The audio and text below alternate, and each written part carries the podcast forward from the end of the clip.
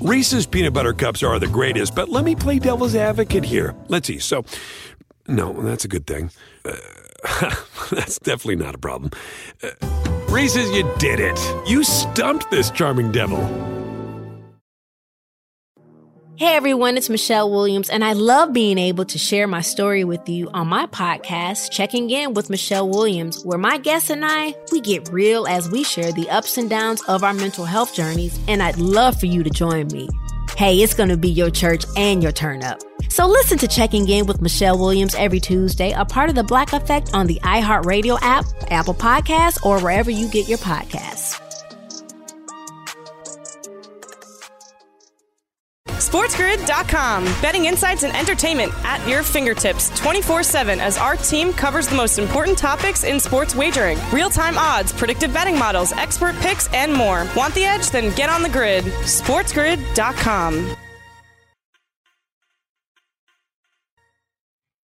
Did you make the fantasy football playoffs? Oh, what's that? It's not over yet? Oh, that's right. Three more games to go before some of you figure out if you're in or out of the fantasy football playoffs. But guess what? Here on this Monday, December the 7th, we are back. It is Fantasy Sports Today. Craig Mish and Joe Pisapia for the next two hours, recapping everything that happened in week 13 of the NFL and, of course, in fantasy football. So I guess the question is, Joe, as we embark on the fantasy football playoffs, any of your squads, any any squad you got heading toward week 14 in 2020? Yeah, a few of them, yes, but not the one that matters the most, sadly, and that is that is depressing. I just don't think the all the tiebreakers are going to go my way, but we'll we'll see in a few days uh, whether or not that comes to fruition. But what a bizarre set of circumstances too for some of these games that went in complete opposite directions of things. Uh, what a way to have that playoff berth or falter decided in some of these crazy contests where Baker Mayfield is throwing the ball all over the place again for two weeks in a row, where you had some huge upsets here. Obviously, the one in Seattle comes to mind, but a, a bizarre, fun, entertaining. I mean, so entertaining that the Jets nearly won a game, but don't worry. Not everything is upside down. The Jets still lost. So there's some things you can still count on in the NFL. Yep, and we'll get into the Jets here. Of course, it's uh, one of the big stories of the day with them firing their defensive coordinator, Gregg Williams, after the ending of the game yesterday. But look, let's focus on the positive here at the start. We'll start off with our headlines today here on the show. And yes, the Browns looked like a Super Bowl team. That is right. They looked like a Super Bowl team yesterday. The problem was it was against the Tennessee defense. They may be at the bottom of the AFC for me, how bad that defense is. But give Baker Mayfield credit, had a monster first half, and basically, uh, even though they made some mistakes late, some penalties, some turnovers, they held on to win with 76 points scored in that game. Giants pull off the massive road upset in Seattle, one of the biggest upsets in the entire 2020 season. Maybe Jacksonville winning game one was a was a bigger upset. Perhaps the Raiders beating the Chiefs, 14 point underdogs. That could have been one, but this is up there for sure. Top five, no doubt, in the 2020 season as the Giants are in first place. We'll see if they remain there as Washington gets ready to play against Pittsburgh. In Philadelphia, finally, the quarterback change happened. And Jalen Hurts did look at least a little bit better than. Carson mm-hmm. Wentz. We'll see what that means moving forward. The head coach not saying specifically. Unfortunately, college basketball, a great game was scheduled for Saturday, got postponed Baylor Gonzaga because of COVID issues. So we're going to have to wait to see the best team in the country play in a week from now. And uh, today was supposed to start the winter meetings. This time last year, I was in California doing shows here for uh, and with you and fantasy sports today. And uh, yeah, no no winter meetings. But uh, Chris Young, the the GM of the Texas mm-hmm. Rangers, John Daniel, still going to be the president of baseball operations there. So baseball can wait honestly until tomorrow, or unless something happens. Of course, I'll have that for you, no doubt. But uh, Joe, I, I, think that for me, and, and look, the, the, Jets are going to make a lot of headlines today, and I understand the end of the game there, no doubt. But to me, wondering what the Browns are and and how much mm-hmm. they can do, I, I, tend to think that teams that play good defense and can run late in the season have a chance to go far. Uh, I did not. I mean, I've seen Baker Mayfield play like the best quarterback in the NFL twice now this season. Yep. Yesterday was one of them. But I am still concerned with Cleveland if they go down in a game and have to come back. There, it seems like they're great playing with a lead. They always hang on and win. But uh, them coming back is an issue for me. But I want to start there because to me that was the most impressive performance of the day.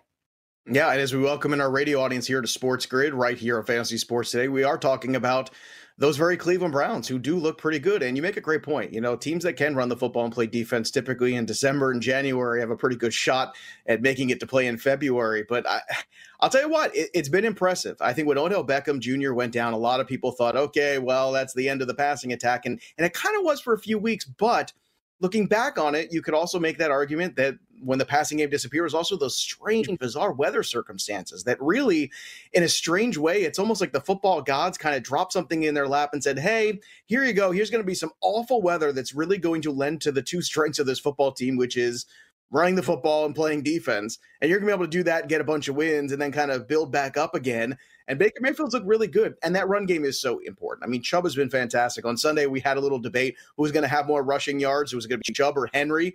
And uh, I was on the Chubb side of that argument. Looks pretty good right now, but they need to have Chubb be that guy. And the reason is you look at Baker Mayfield, three of the touchdowns he threw in that game, Craig, were off play action. Three of them. So the play action they've been able to run has really opened up things for Baker Mayfield. It's taken a lot of pressure on him. It's simplified the looks. He's not just sitting back in the pocket trying to read the defenses and trying to find the open guy. He knows exactly where to go with the football because when you turn out of that play action, you know exactly where the target's supposed to be. And either there or he's not. And yesterday, he was there. The targets were there a whole bunch.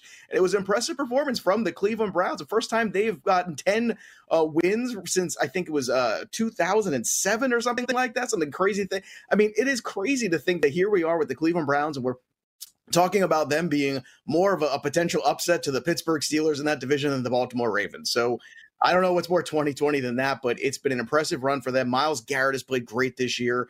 Uh, there's no doubt about that. And look, uh, I know a lot of people are going to be talking about the Jets. We're going to talk about the Jets, but I feel like it's the Giants we should be talking about if we're going to talk about a New York football team. What an effort by Joe Judge's squad. No quarterback. Colt McCoy has not won a game as a starter since 2014, Craig. And he goes hmm. out there in Seattle. Defense shows up. Leonard Williams have some great moments there on that defensive front. Next thing you know, a huge win for the Giants as they continue to look like the best team in the NFC East, which isn't saying much. no, and we'll see tonight with uh, Washington. We'll see if, if they can mm-hmm. keep pace, and certainly it'll be an interesting game there. By the way, the last time the Browns were nine and three was uh, 1994. Bill Belichick was the head coach of the Cleveland Browns. How about that one? Okay, we'll get to our fantasy standout coming up next. We have no shortage of them. That's coming up here on Fantasy Sports today. So stay on the grid. We'll be right back.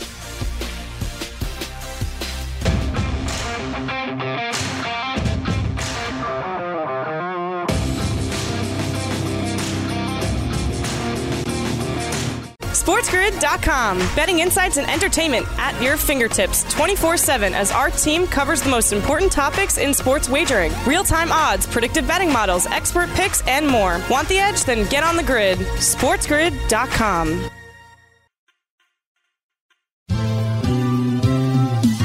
Have you written a book and need some insight into what comes next? Or are you passionate about cooking and want to know how to make it your career? Or maybe you just want to hear insider stories about the entertainment industry. Either way, we've got you covered with the Two Guys from Hollywood podcast. I'm Alan Nevins, a literary agent and talent manager. And I'm Joey Santos, a columnist and celebrity chef. And on our podcast, Two Guys from Hollywood, we bring our expertise to the table with, of course, delicious cocktails and all kinds of recipes for you to try at home. So grab a drink and join us. We've got a wide range of celebrity guests and Hollywood insiders to discuss pop culture, publishing, and entertainment. And we'll provide you with an unfiltered and sometimes brutally honest show about Hollywood. As we like to say, we don't dish, we serve. Listen and follow Two Guys from Hollywood on the iHeartRadio app, Apple Podcasts, or wherever you listen to podcasts. We'll talk at you soon.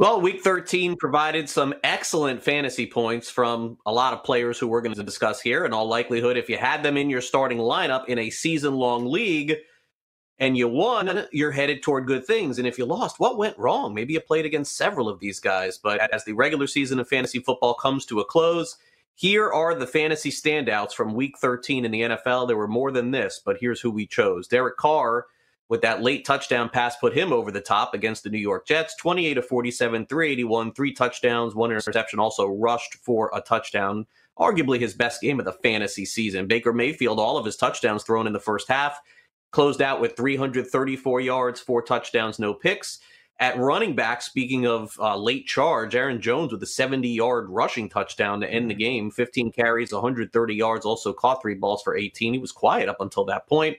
Dalvin Cook, 32 rushes, 120 rushing yards, six receptions, 59 yards. a one man show, essentially. Him, Jefferson, and Thielen in Minnesota. Corey Davis had his best game of the year 11 receptions, 182, and a touchdown. Davante Adams, another fantastic game, 10 for 121 and two scores. And then Darren Waller's best game of 2020, maybe mm-hmm. when you mm-hmm. needed him most 13 receptions, 200 yards, two touchdowns. He had 178 receiving yards at the half. So some accomplishment from the tight end position as Waller has basically cemented himself as the top tight end in fantasy, or if not number one, number two this year. He's had a great year. So of all of those, Joe, who was the one that uh, stuck out to you? Well, I got to say, Waller statistically overall, again, good year, but he had been kind of quiet the last few weeks. So this was very important for him to step up and have this game. He was just 7K going into Sunday on the main slate on FanDuel. And we talked at length about that. Look, this is a great matchup. This should be a smash game for Darren Waller, but he's had a couple of those recently on the schedule and they haven't come to fruition. So this was great to see. It's great to see Derek Carr bounce back because Derek Carr has had a very good season. And then it, it was just very frustrating to see him be as bad as he was. And he was – about as awful as a starting starting quarterback could be in fantasy last week against the Falcons.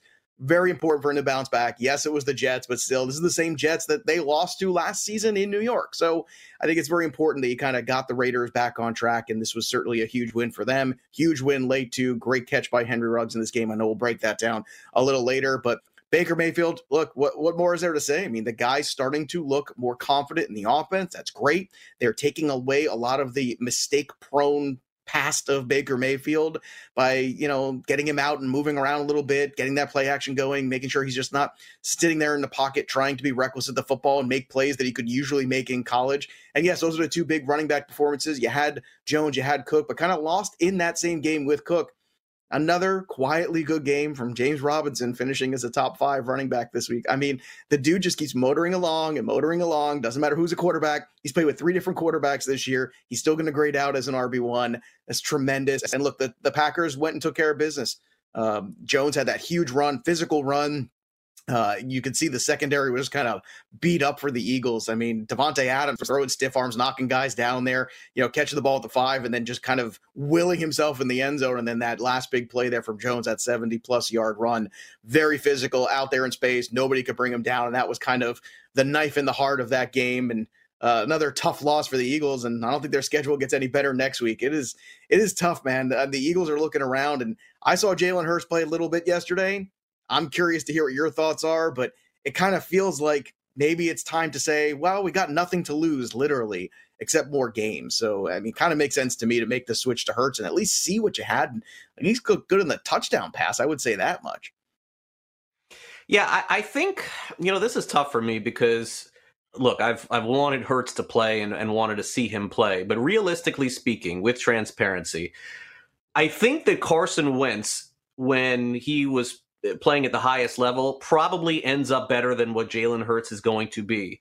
I think that the reason why they should make the change, I don't I don't think that Wentz is playing with any confidence at all anymore. It doesn't look like he wants to throw. It doesn't he I mean his throws are bad. And and it's I would never throw the yips on a quarterback, but this feels like Bortles, man. Like when Bortles came out mm-hmm. and he was good and he was really good for Jacksonville, and and people forget that Blake Bortles was a really good quarterback for a couple of years there, and then it just fell apart and everything was running up the middle and and interceptions. And man, I hate to say that that's going to happen to Carson Wentz, but I think that what you said is probably accurate. They don't have anything to lose. They're not winning the division. They spent a high draft pick on on. Hurts. Mm-hmm you may as round. well in the last four games build confidence with the other guy, with Hurts, because no matter what they've done for Wentz, it hasn't worked. And, and I understand I, that he doesn't yeah. have the, the options there, and, and yeah, I mean they didn't get a receiver. That's part of it, no doubt. There there are deficiencies there too. Even though Reagor, I, I still think ends up being a good player in the NFL. Uh, but I, I would I would definitely give him a sh- just like what Miami is doing, and even Miami's being competitive too. It played well yesterday, so. Mm-hmm I, I think it is time. I don't know that the success is going to be there, and it may be by default that Hurts is better next year, just because they'll upgrade the line, they see the deficiencies, they'll get another wide receiver. Those things will happen, and that really can't all be p- uh, pinned on Wentz. But it is kind of sad to see that this this could be coming to an end. And I, I saw some really poor throws from Wentz yesterday, throwing mm-hmm. over the head of guys, just like out of bounds. Like I, I just that that for me is where it is. Talent wise, Wentz may yeah. be more talented than Hurts. Confidence wise, I think he has none, Joe. I think that's that's yeah, and it's and it's eh, eh, eh, it's not quite the yips. I, I, I kind of agree with you. It's I feel like he has got this almost like a nervous energy or or feeling like I guess because he's been hit so much and sacked so much this Maybe. year, and he has that if he feels like every play he's anticipating it so he's rushing plays. He doesn't let plays develop because he doesn't think he has the time to. He's making bad decisions. And then he's compounding whenever he does get hit or whenever there's a moment. I've seen it all year with him where he will then try to make a play and it will go wrong or try to do too much. And instead of taking a sack, instead of throwing a ball away, instead of just rolling out and running out to the sideline, he compounds the problem by trying to do too much. And in some way it's admirable because you want your quarterback to say i can i can fight my way out of this and i'm going to work my way out of this. But what's happening in actuality is it's really hurting the team. It's it's really setting them back. And defensively at times this year this team has played very well. They refuse to commit to running the football. I don't know why. I can only imagine that would help the cause here a little bit. It's kind of bizarre to me. I don't get it. Uh, but you know when you bring in Hurts to this game, it's basically too little, too late. I thought, and and and and I understand, and I and and believe me, I get it, and better than most about the cap room and what would happen. You can't really cut Carson Wentz. That's not really an actuality. That's going to be very difficult to do. You have to find a trade partner, and right. I have to think, Craig, this year that there's some team out there that looks at Carson Wentz, looks at what he had done in previous years, and thinks we can turn this guy around. And you know what? Maybe we don't have the kind of draft pick to get one of these top quarterbacks in the draft, and maybe we don't like the guys in the second or third round grade, but maybe just maybe some team will take a shot on him and be able to do that. And if and if Philadelphia can get out from under that contract, I think that it's probably at this point maybe beneficial for everybody. Maybe it just didn't work out, and it's sad because a couple years ago, before that injury, he was one of the hottest quarterbacks in the NFL. We was we were yeah. all talking about him and Deshaun Watson leading that charge. This was pre Lamar, pre Mahomes. It was all about those two guys. And Deshaun Watson looks like the goods, and Carson Wentz looks like the goods that you take out, you know, every Sunday and on Monday get picked up. And that's not good. And it's not all his fault, but he is making it worse. And I think at this point in time, it's probably best if the Eagles move on and, and he move on too. And I think that's not a bad thing. It's just sometimes this is the business of sports, and maybe he can find something else. Mm-hmm. Maybe he does get a fresh start with a better O line and more weapons, and he becomes old Carson Wentz again. It's possible, but I think his time with Philadelphia is coming to an end. Yeah, and, look, as you mentioned, there are going to be teams that are that are going to need to take a shot that are going to. Uh, look, the Bears are going to be right around 500. Yep. They're going to want a quarterback. Even the team, I got to tell you, even the team that they played against in the Lions, eventually, I mean, even though Stafford threw for 400, some mm-hmm. point his career is going to end. At some point, Matt Ryan's career is going to end, and, and Wentz is younger than all of those guys. So, how about uh, Denver? Look, I mean, there's a place with a great complement of weapons. They've got two running backs. Yeah, they've Denver got decent O line. Sure. There's another spot. Sure. Look, it, it, could be a number of spots. There's no doubt that uh, that Carson is not a bottom five quarterback in the NFL. It just yeah. things didn't work out for him, and and probably needs to go somewhere else. And, and I think he could succeed again. I would not give up on him for sure. Okay, coming up next. The most points scored in the NFL on Sunday came courtesy of the Cleveland Browns and Tennessee Titans. That combo will go through the fantasy standouts next here on Fantasy Sports Today. Don't go away.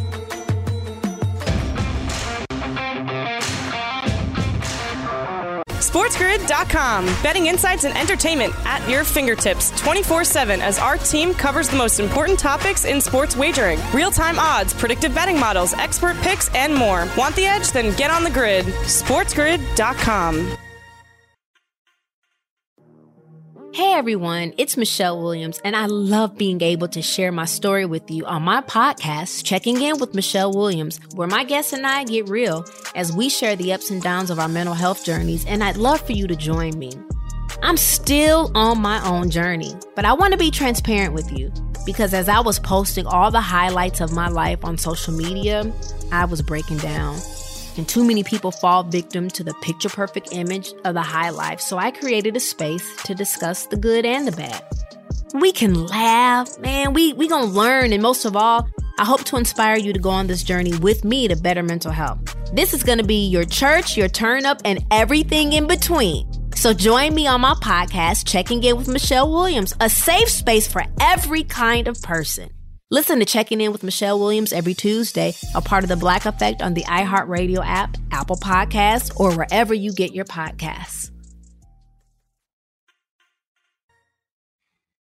And welcome back to Fantasy Sports today. Boy, did the Cleveland Browns make a lot of folks happy in fantasy, and uh, certainly with the first half that they had against the Tennessee Titans, kind of makes you wonder what in the world is going on with Tennessee. Winning big, losing big, winning big, very unpredictable team for sure in 2020.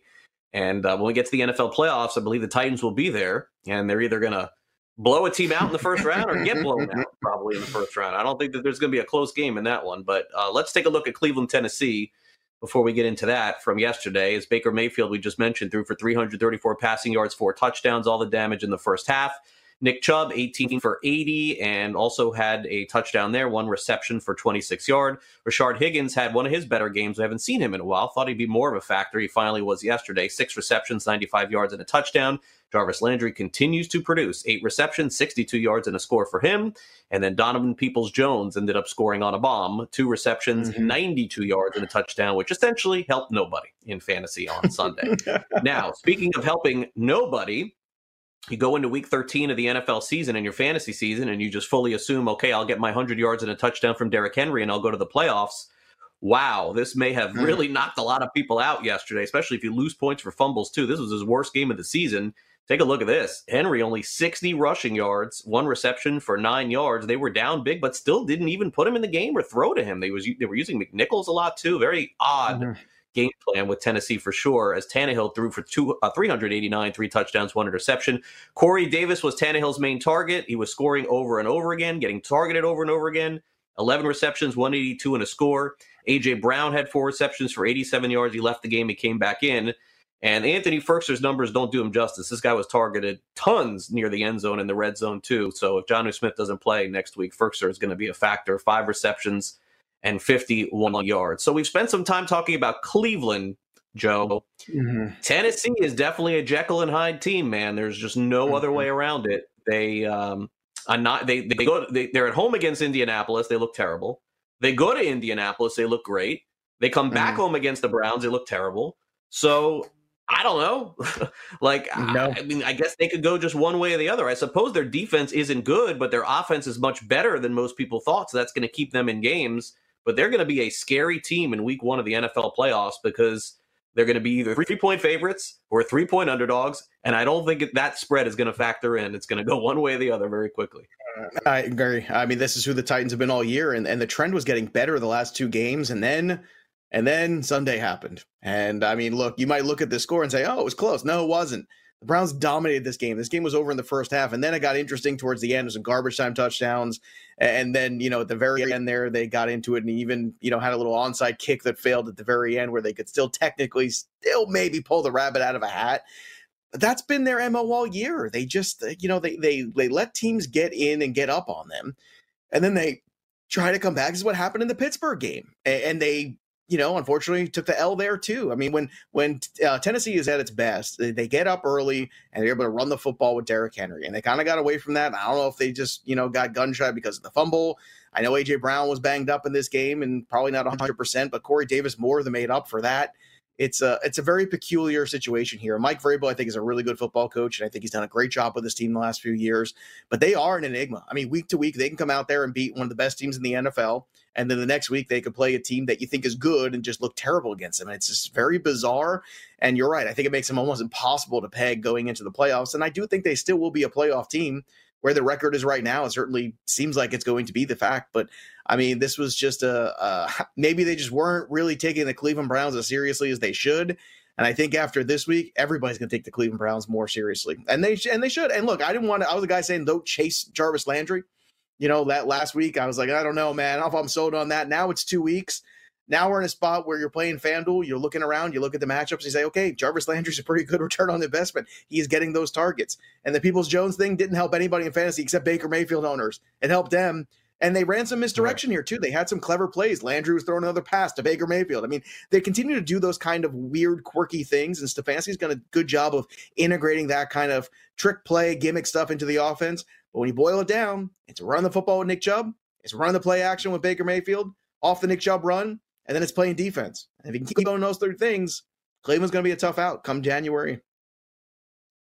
Yeah, if, if they if they have a lead and can run it, it's just bizarre that they can run so well, but yet teams still come back sometimes. But they end up winning. They win all these games. They won against Jacksonville. They won against Dallas. Mm-hmm. They won against Tennessee. So at some point, it's not luck, it's skill, I guess, with Cleveland, but great start for them for sure. Okay, Raiders and Jets. This was the one that everyone's talking about today. Derek Carr, two, uh, 381, four touchdowns. We already discussed him, a rushing touchdown as well. Top fantasy quarterback from yesterday. Devontae Booker, 16 carries, 50 yards with no Jacobs. Henry Ruggs had the game winning score, three receptions, 84 yards, and a touchdown. Also had a fumble. Darren Waller, 13 receptions, 200 receiving yards, two touchdowns. Wow, what a great game for him. And uh, Raiders scored a very late touchdown on a bomb that beat the Jets and essentially got the defensive coordinator fired. So, more on that in just a second. Let's look at the Jets. Sam Darnold, 14 of 23, 183 passing yards, three touchdowns passing, and a rushing touchdown for Sam. So, good job by him. Want to talk about waivers in fantasy this week? Here's the number one guy, Ty Johnson, 22 hmm. carries, 104 yards, two receptions, 13 yards, and a touchdown. Jamison Crowder, five for 47, two touchdowns, and, and Denzel Mims, who's had an underwhelming season, two receptions, 40 yards. So, in terms of fantasy, really not much of a factor. In reality, the Jets lose again, Joe.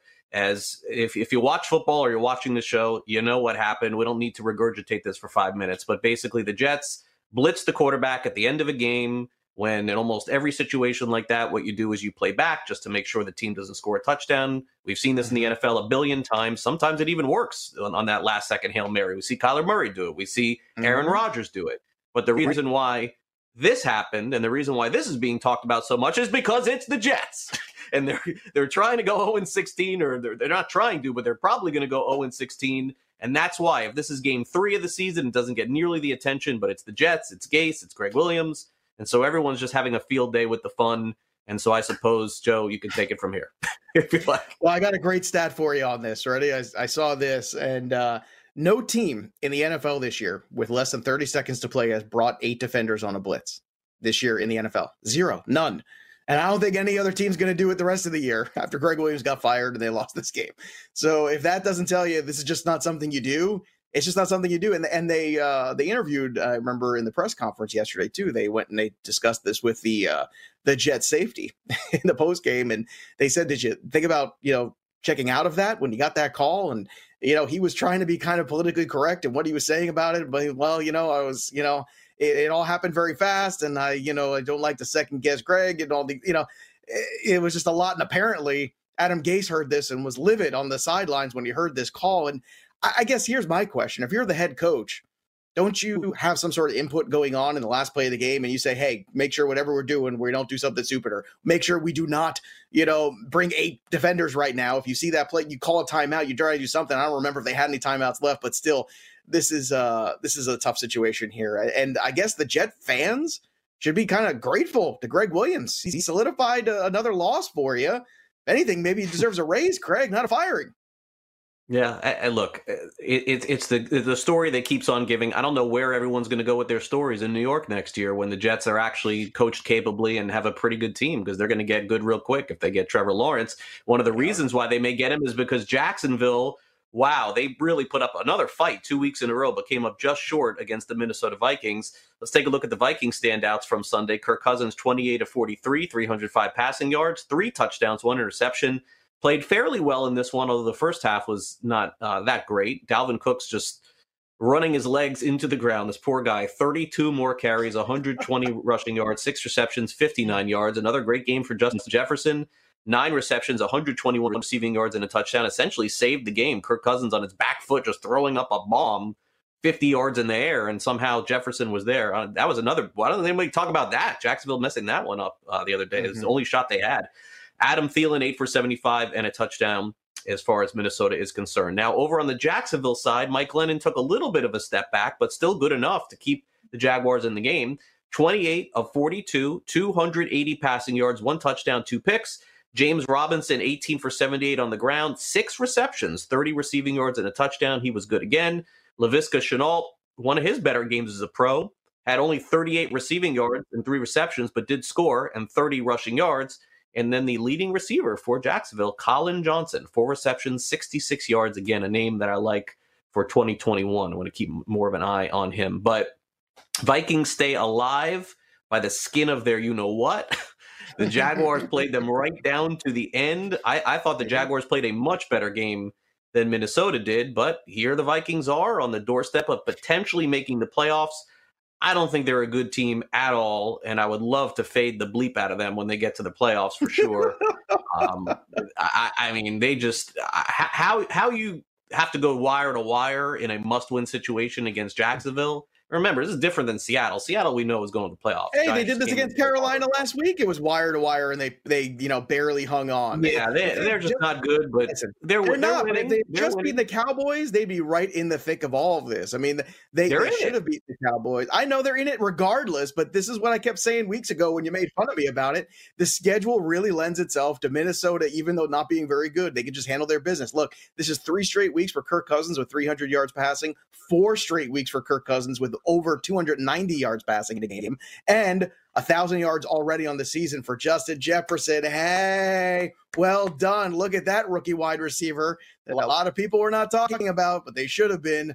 And this guy's been fantastic, even with Thielen there, without Thielen there.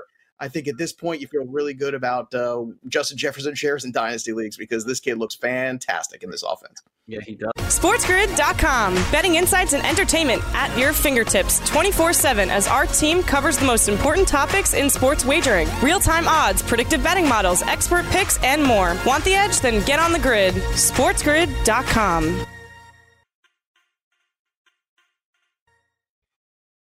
And welcome back to Fantasy Sports Today. Indianapolis Colts and Houston Texans basically going wire to wire. Almost given away by both teams in this one, honestly. The Colts late in the game on a fourth and one, up four points with three minutes to go. Mm-hmm. Go for it. And uh, don't get it. All they needed to do was kick a field goal and worst case tie, but they decided not to. Odd call for sure. And then mm-hmm. the Houston Texans down on the five yard line with 30 seconds to go, fumble away a snap and fumble away a game. So I would say neither team really deserved to win, but I would also say the Colts played a little bit better than Houston did. Houston essentially is a one man show on that team. Yes. There's no doubt.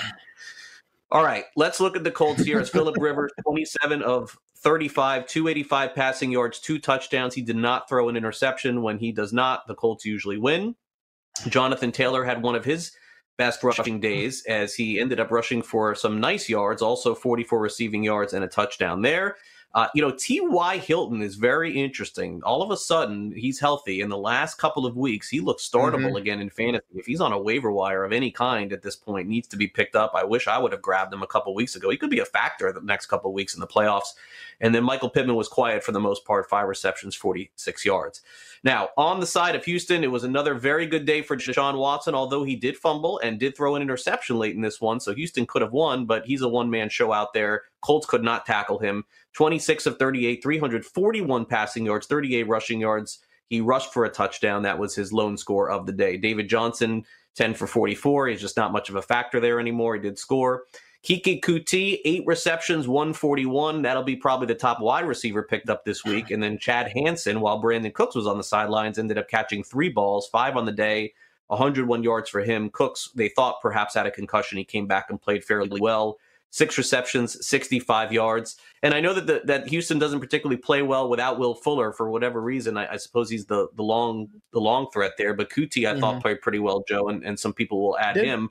But the Hilton story is really the one for me because a few weeks ago, there was no reason to own him in fantasy. Remember, the Colts did not throw a touchdown to any wide receiver through the first nine weeks of the NFL season. Oh, yeah. so uh, Hilton was not a factor.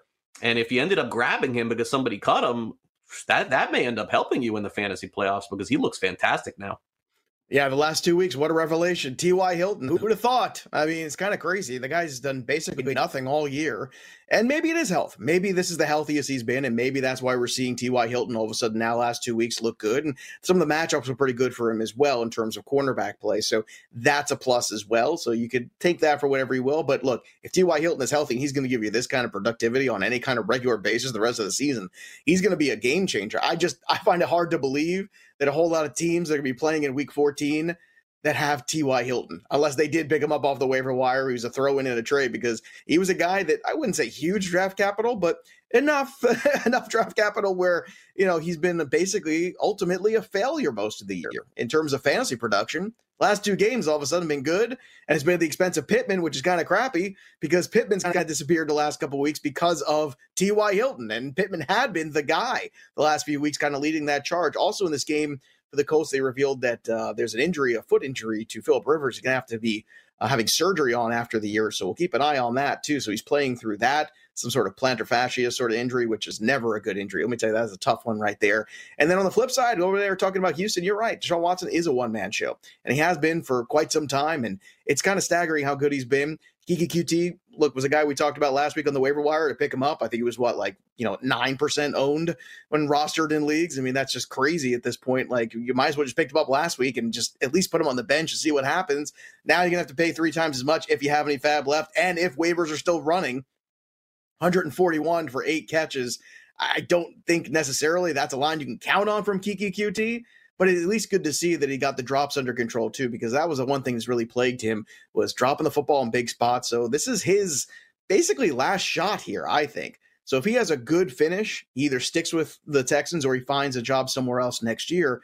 But I mean, some guys don't get a third shot. This is his third opportunity here, and he made the most of it at least in this first week. But uh, what a frustrating line too. Is that not the quintessential David Johnson line when you look at it, right? 10 carries for 44 yards and a touchdown. It's just got you're like, oh, that is so David Johnson 2020. That is the David Johnson line. He somehow has a touchdown that kind of saves a little bit of value, but he doesn't look good. And and some weird miscommunication there at the end there for the Houston Texans and literally gave this game away, which I know is frustrating because they've played significantly better since moving on from Bill O'Brien and Deshaun Watson. I mean, man, that dude's just going to work every week. That guy's been so good, not just in fantasy, but in reality too. I mean, at least they know they got their quarterback. The question is, can they surround him with enough next year? And mm. I don't know if they can. Greg, no draft picks. Greg, terrible cap situation. I don't know what's going on with the Houston Texans. I don't know if they know. Plus, they got to find a new head coach and a new GM. So it's a lot of questions there for the Texans next year, but I don't know if they have any answers right now. Yeah, they, they probably have one of the best offensive players in the NFL, one of the best defensive players in the NFL, yeah. and then and then basically nothing else. It's it's a shame. And yeah, David Johnson's just. I suppose he'll get a contract with someone next year, but I mean, the, the, numbers are not telling the story with him this year. Okay, Miami Cincinnati. This game was very close at the half, and then the Dolphins pulled away in the second half as Tua threw for 296 yards. He got the start and threw a touchdown pass, no interceptions. Again, always very careful. Myles Gaskin off the COVID list, 21 carries, 90 rushing yards, two receptions, 51 yards. Good to see him back in action. Mike Gesicki has been a favorite target of Tua in the starts that he has had. He caught nine more balls for 88 receiving yards and a touchdown. And then, unfortunately for DeVante Parker owner as well, when Fitz is in there, Parker's great. And when he's not, he's not. And that's been the story mm-hmm. there, uh, unfortunately for him. Now, on the side of Cincinnati, they were kind of shuffling between two quarterbacks, Brandon Allen and Finley. Who knows which way they'll even go this week? But they were competitive for a while until, uh, honestly, until they got in the big fight. And a couple of players mm. were thrown out of the game, including Tyler Boyd. It sort of ended the Bengals once that happened. They were in it until that point. Everyone ran on the field. Flores, the coach of Dolphins, ran across the other side of the sure field. It was kind of wild. Uh, Brandon Allen, 11 of 19, 153 passing yards, one touchdown, one pick. Bernard, was a big bust yesterday 12 carries, mm-hmm. just 30 yards and two receptions. Ouch. Tyler Boyd had the one long score. Tee Higgins, 10 points. And Drew Sample, if for some miracle you started Drew Sample, you got your 11 fantasy points from a tight end. I don't, I don't think most people use him at all. So uh, Dolphins not exciting, Joe, when they have Tua at quarterback, but just kind of getting the job done. Mm-hmm. And this week is going to be the ultimate test because look, Tua has run through some of these bad teams for sure and played against some of these bad teams for sure. But the Chiefs are coming to town. So I'm very much looking forward to seeing the Chiefs take on the Dolphins and seeing what they have to show. This is no indictment on Cincinnati, but I got to tell you, if Cincinnati had Burrow there, I think they could have won the football game. Uh, but you know, clearly once they got in that big argument and that scuffle, it really fired up the yeah. Dolphins. Their defense started playing much better. And it was a straight up dirty play. I mean, Mike Thomas just came in and just nailed Jakeem Grant yeah. as the ball was coming. I mean, you're just kind of looking at yourself going, Am I missing something here? when you're watching the replay of it, did he did he not signal for the fair Like what was going on in Mike Thomas's head where he just seemed like he was running down the field and just was going to make a beeline for Jakeem Grant and just hit him before the football got there. And he did. Weird. And it was it was so bizarre. I don't know if it was like a personal thing between him and Grant or yeah, something like on earlier in the game. That's my only guess is some words were said or somebody decided, you know what, I'm just going to shoot my shot here and go hit this guy. And he did. And it, did kind of, I think, stir up the Dolphins a little bit, kind of wake them up. And in a weird way, I think it kind of helped them. It kind of like said, okay, Definitely wait, we got we got to get this game right. I feel like in a weird way, Mike Thomas kind of helped revive the Dolphins because they were a little lackluster in this game. And like you said, they kind of turned it on late there. Defense did a good job too. They they were able to stop Gio Bernard, stop the run, make the quarterback speech, and that was not going to be a, a, good game plan necessarily for the Cincinnati Bengals side of having the quarterback speech in this one. But um, the, the fascinating thing going forward here is you got Tua and you've got a schedule that is not a good combination right now. And and it's not once again, I'm not knocking Tua. I'm a big fan. I just don't think he's ready for the gauntlet that he's going to have to run here in these next few weeks. And we'll see what happens next week with Kansas City. And then not too long after that, he's going to have to face Las Vegas. He's going to have to face the Patriots. And don't look now, but the Patriots won a bunch of games recently. And all of a sudden, these two teams could meet and have basically the same record. And that could basically be a playoff game between these two teams. And I just don't know if you're better off with Tua or Fitzpatrick. Certainly offensively, the numbers bear out Fitzpatrick. But I understand from an organizational standpoint, hey, this is our quarterback of the future. The future is now. I get it. I don't know, Craig. This is a dicey situation, and I'm fascinated to see what happens next week against Kansas City because if they get their doors blown off, does the conversation turn once again to say, is it ready? Is he ready? Can we do this? Can we make this work? Should we go back to Fitz? And it's tough. It's going to be a tough call, no doubt about it. Yeah, and that's that's why they they get paid the big bucks to make those calls, and we just play fantasy. New Orleans right. and Atlanta, boy, this one game was a lot closer than than uh, than it looked like it was going to be in the first half. But New, but New Orleans ends up pulling out the late win. Taysom Hill had his best fantasy game of the season 22 of 37, 232 passing yards, 83 rushing yards, and two touchdowns. Honestly, you should circle that because if that's who he is in 2021, give me this guy as my QB1 mm-hmm. next year for sure. Alvin Kamara, 15 for 83, uh, also was back in the action as far as scoring a touchdown. So that ended up working out for him. Michael Thomas was also viable, nine receptions, 105 yards. Tre'Quan Smith, never know when he's going to do anything, honestly. Three receptions, yeah. 42 receiving yards, and a touchdown as the Saints end up pulling it out. Now, for Atlanta, a little bit of a disappointing day all around because, again, there's only one man that matters on the Atlanta Falcons, and that's Younghoe Koo. He's the only guy that they got that they can really count on each and every week. This guy, they just set him up for those field goals, and he kicks how many yesterday? Four? I don't know, a lot.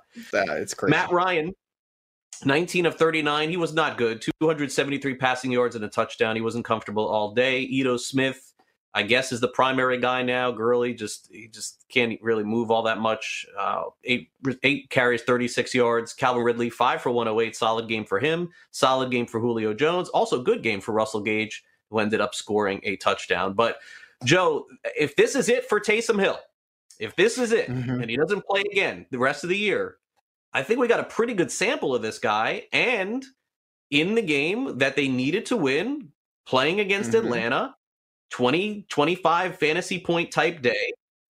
I liked what I saw. And I know that we have not seen this before. So it's going to be a small sample with him only getting these handful of starts. But I'm very curious where he'll go in fantasy drafts if Drew Brees decides to retire next year. And if this is the last game we see him. I think you'd be a low end QB1 just off the top of my head. I mean, probably in that 11 12 conversation. And that's that's really because quarterback is so good right now because you have such a top heavy, incredible right. group of superstars at the position. But I think he's right in that 10 11 12 conversation just at first glance. And I'll tell you what, I, I was impressed too. I was impressed with him in the pocket. He looked more comfortable in the pocket. And and you know, I went on a big rant on Sunday morning on the show about let's not overreact too much from last week because they knew that Denver was not going to be able to play in that literally play in that football game and compete. So they just weren't going to push the envelope at all. So they were going to just be really vanilla, hand the ball off to Latavius Murray. Let's get everybody healthy and go next week. And look, this was a, a good showing and a better version of what he was against the Falcons just a few weeks ago. And I think looking at Kamara being useful again, looking at Michael Thomas, this is basically what I was saying was like, hey, let's time to buy back in here a little bit the the, the price for uh, Michael Thomas was 7200 7500 on FanDuel for Alvin Kamara. I tell you, it's like it's a must start. What are you crazy? You got to put this guy in here. Atlanta struggles against running backs who catch the ball in the backfield. I know Taysom Hill hasn't thrown a lot of touchdowns yet, or any touchdowns for that matter. Let's give this guy a little time and let's not be, as you like to say, prisoners of the moment and judge too much of what was going on in that game last week as a trend with them against Denver. It's just not a good look. But yesterday, you saw him in the pocket. You saw him making good reads. You saw him finding open guys. I'll tell you what, you give him a full offseason, I think Sean Payton might be right. He might have the right quarterback after all. Yeah, all, all of this fun that we poked at Sean Payton and got mad at him for using Payton, uh, Taysom Hill. I gotta say, I never did it, but if I did, I would apologize. I think that he can play in the NFL, and I think he can start, and I think he made the right choice there. We'll get the Lions and Bears next. Don't go away.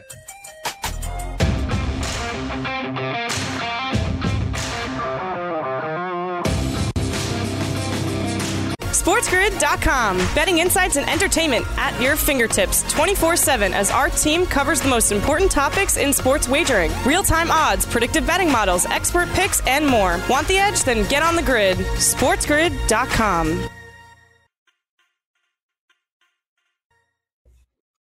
Well, it happened again in the NFL. A coach was fired, the team ends up covering the spread three for three in 2020 and over 60% historically. It's one of the gift that keeps on giving, and it almost wasn't to be as the Lions had to mount mm-hmm. a comeback and the Bears tried to mount a comeback, but they were kind of clueless at the end of the game, which shouldn't come as a surprise to anyone. Here are the Lions' numbers in fantasy. Matthew Stafford with over 400 passing yards and three touchdowns, one pick. Adrian Peterson ran for two touchdowns yesterday, turning back the clock, 57 rushing yards.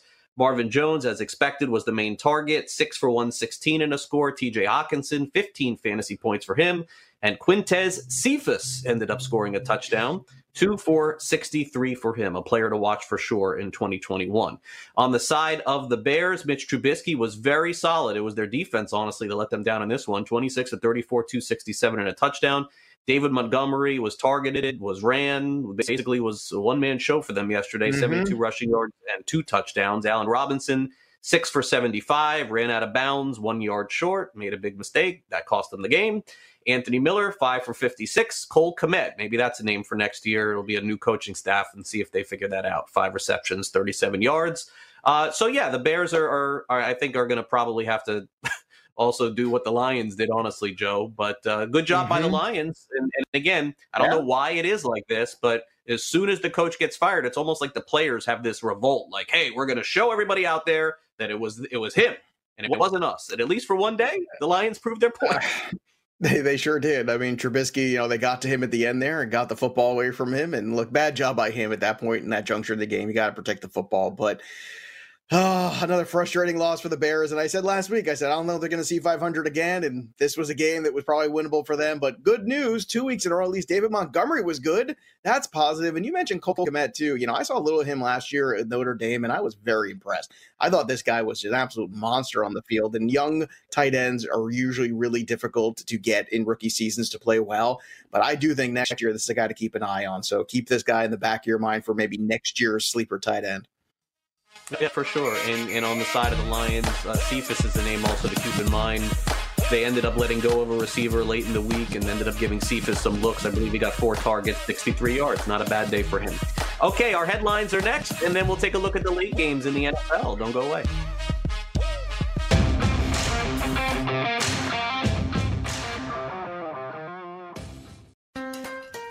Build digital first customer relationships with Salesforce Digital 360. Connect every marketing, commerce, and digital experience on a single platform. Innovate fast with easy to launch sites, campaigns, and apps. That's more relationships, more revenue, more return, and more success. Salesforce Digital 360. Hear from our customers at sfdc.co/digital360.